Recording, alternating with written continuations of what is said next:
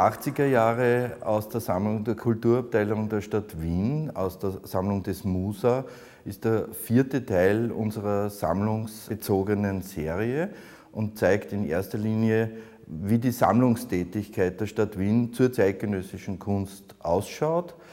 Das umfasst einen Konvolut von ungefähr 4000 Arbeiten von 300 Künstlerinnen und 800 Künstlern. Das ist ungefähr das Geschlechterverhältnis auch in dieser Zeit und zeigt eine enorme stilistische Breite. Es ist so ziemlich alles in dieser Sammlung enthalten, was an Rang und Namen in der zeitgenössischen Kunst damals in Wien vorgekommen ist. Und wir haben da eben versucht, sozusagen ein Destillat daraus für die Ausstellung zu gewinnen. In der Ausstellung werden ja nur 2% der Sammlung gezeigt, also da mussten wir schon ziemlich streng sein. Im Katalog ist es umfassender, da ist ein Werkverzeichnis drinnen enthalten mit dem Gesamtbestand und die Bebilderung ist auch extrem umfassend. Wir haben über 1000 Fotos in diesem Katalog.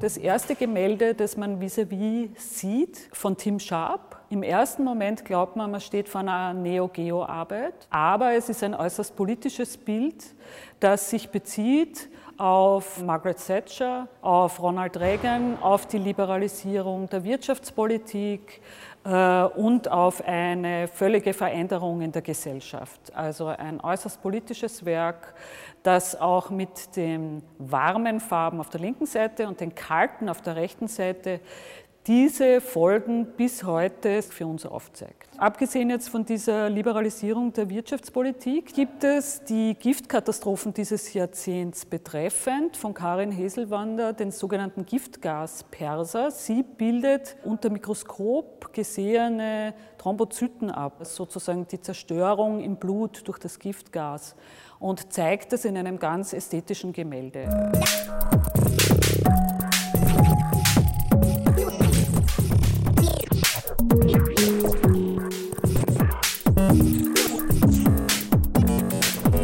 Die Ausstellung hat den Titel Pluralismus an der Schwelle zum Informationszeitalter und das meint, dass in den 80er Jahren wirklich ein Aufbruch erfolgt ist in der Wiener Kunst in, in Richtung auf ein umfassendes Kunstverständnis. Die 80er Jahre sind auch ein Aufbruch in die internationale Kunstszene, also weg von der Insel Austria, die vorher noch titelgebend war für ein ganzes äh, Kunstforum Internationalheft. Und dieser Pluralismus ist uns eben aufgefallen, während wir die Ausstellung kuratiert haben, weil man geht ja eigentlich, wenn man an 80er Jahre denkt, sofort einmal von der Malerei aus. Das heißt, das Jahrzehnt der Malerei. Das sind die neuen Wilden, die eben aus der Transavantgardia, aus Italien eigentlich, sich mehr oder weniger abgeleitet haben und wo sich in Wien vor allen Dingen aus Oberösterreich und aus der Steiermark kommend eine Szene gebildet hat von sehr, sehr starken Malern. Es war eine männlich dominierte Szene, muss man sagen, wenn man von der Martha Jungwirth absieht, die aber eigentlich nicht zu den neuen Wilden, sondern noch zu den Wirklichkeiten gerechnet wird. Und diese, diese neuen Wilden, die haben den Kunstmarkt natürlich erobert und zunächst alles dominiert und das überlagert eben, dass daneben noch sehr, sehr viele andere Kunstrichtungen, Stilrichtungen, Orientierungen von, von Stilen kann man eigentlich in der Zeit überhaupt nicht mehr sprechen, sich etabliert haben. Also angefangen von anderen malerischen Orientierungen, die mit Kitsch, mit Poesie, mit Mythologie, mit Hard Edge Painting, mit, mit dem Neo Geo natürlich auch äh, zu tun haben, bis hin zur Entmaterialisierung durch die neuen Medien.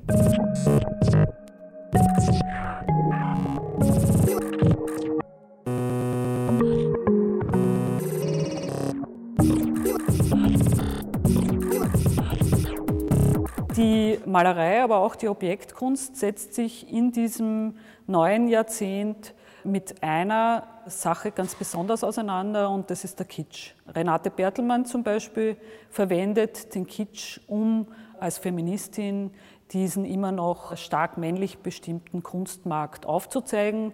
Auf der anderen Seite gibt es die Gemälde von Gudrun Kampel, die sich mit alten Wagner-Mythen auseinandersetzt und das Ganze dann fast kindlich in liebliche Farben und liebliche Szenen überhöht. Und es gibt den Bernhard Dragut, der also mit wirklichen aus der trivialen Kultur, Kitschmotiven arbeitet und da bemalte Skulpturen herstellt. Und das kann dann auf der einen Seite ins Groteske gehen, auf der anderen Seite eben ins Süßliche gehen. Der Kitsch gibt ja alle Varianten und ähnlich wie die Peinlichkeit, der Ekel, die Pornografie sind das eben die letzten Anti-Themen und deshalb kommt es nicht nur via New York, aber vor allem natürlich durch Personen wie Jeff Koons zu diesem neuen Faszination für den Kitsch.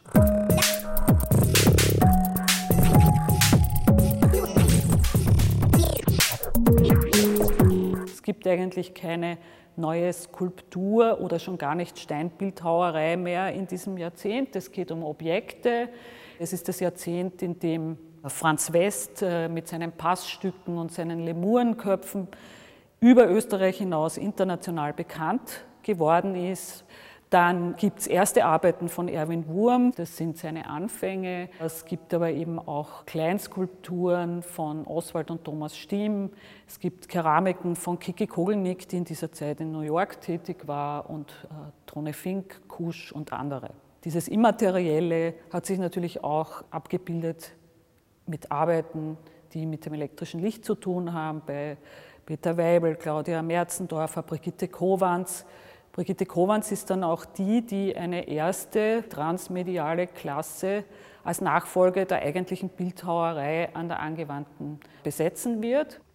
Und das ist vielleicht überhaupt ja das wichtigste Element der 80er Jahre, dass das an der Schwelle steht, zu einem kompletten Kulturumbruch vom technischen Zeitalter ins digitale, ins Informationszeitalter. Und das wird von einer Generation getragen, die das selber eigentlich noch gar nicht wirklich realisiert aber mehr oder weniger den Boden unter den Füßen verliert und durch einen digitalen Boden ersetzt bekommt. Da gibt es nur Ausnahmen, die da voll schon auch bewusst mit dabei sind. Das sind die Pioniere der Computerkunst, wie zum Beispiel Robert Adrian X, von dem wir das Auge des Picasso in der Ausstellung haben. Quasi eine gepixelte Malerei. Also es ist eigentlich Malerei, aber schon im, im, System der digitalen Kunst aufgestellt. Es spielt mit der Überwachung natürlich, die durch die digitale Technik omnipräsent wird. Also der Verlust des Privaten ist wahrscheinlich eines der wichtigsten Themen. Wir haben den Schelko Wiener auch in der Ausstellung, auch einer der Computerpioniere, es gibt äh, von der Margot Pilz Arbeiten. Das sind alles Leute, die ganz am Anfang dieser Entwicklung stehen und in der Sammlung sehr präsent sind. Das wird sich dann alles in den 90er Jahren noch deutlich verstärken.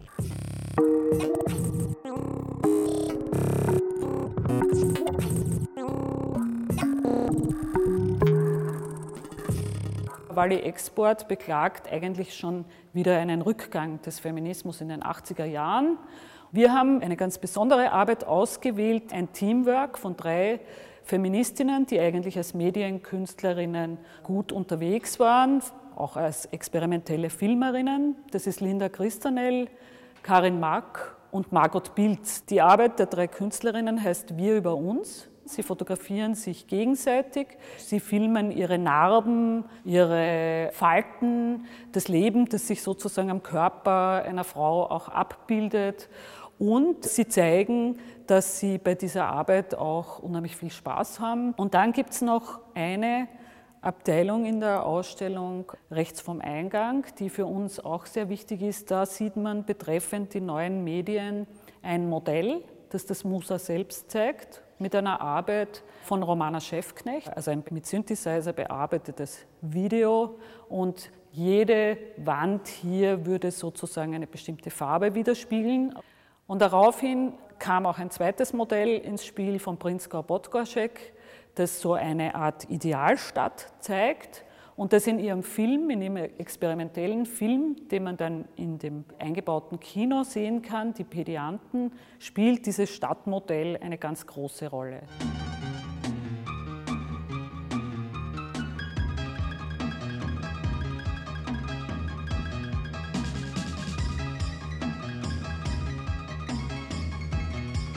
Kuratorische Herausforderung für uns war ganz speziell diese heterogenen Ansätze, die für die 80er Jahre ganz typisch sind. Und damit hört eigentlich etwas auf, wie die Avantgarden vorher stilbildend immer nur einen Stil vertreten haben, Seit diesem Jahrzehnt für uns bis heute bestimmend gibt es das nicht mehr, sondern es mixt sich eben eine Vielfalt an verschiedenen Stilen zusammen. Das hat den Vorteil, dass nicht wie vorher abstrakt und gegenständlich getrennt sein musste. Und das ist äußerst spannend, wenn man jetzt auch die Aktualität bestimmter Werke für heute anschaut. Die Szene hat sich in der Sammlung wirklich perfekt abgedrückt, kann man sagen. Und die 80er Jahre sind insofern für die Sammlung auch bedeutend, weil sie eben die Professionalisierung der Sammlung, auch das Selbstbewusstsein als Sammlung erstmals sich etabliert. Und mit Wolfgang Hilger kommt eben dieses Verständnis, wir haben da einen wirklichen Schatz, ein auch historisches Dokument in seiner Zusammengehörigkeit, das in Österreich fast einzigartig ist und entsprechend muss man damit eben auch umgehen, muss Ausstellungen machen, muss das als ein historisches Spiegelbild der Zeit auch sehen.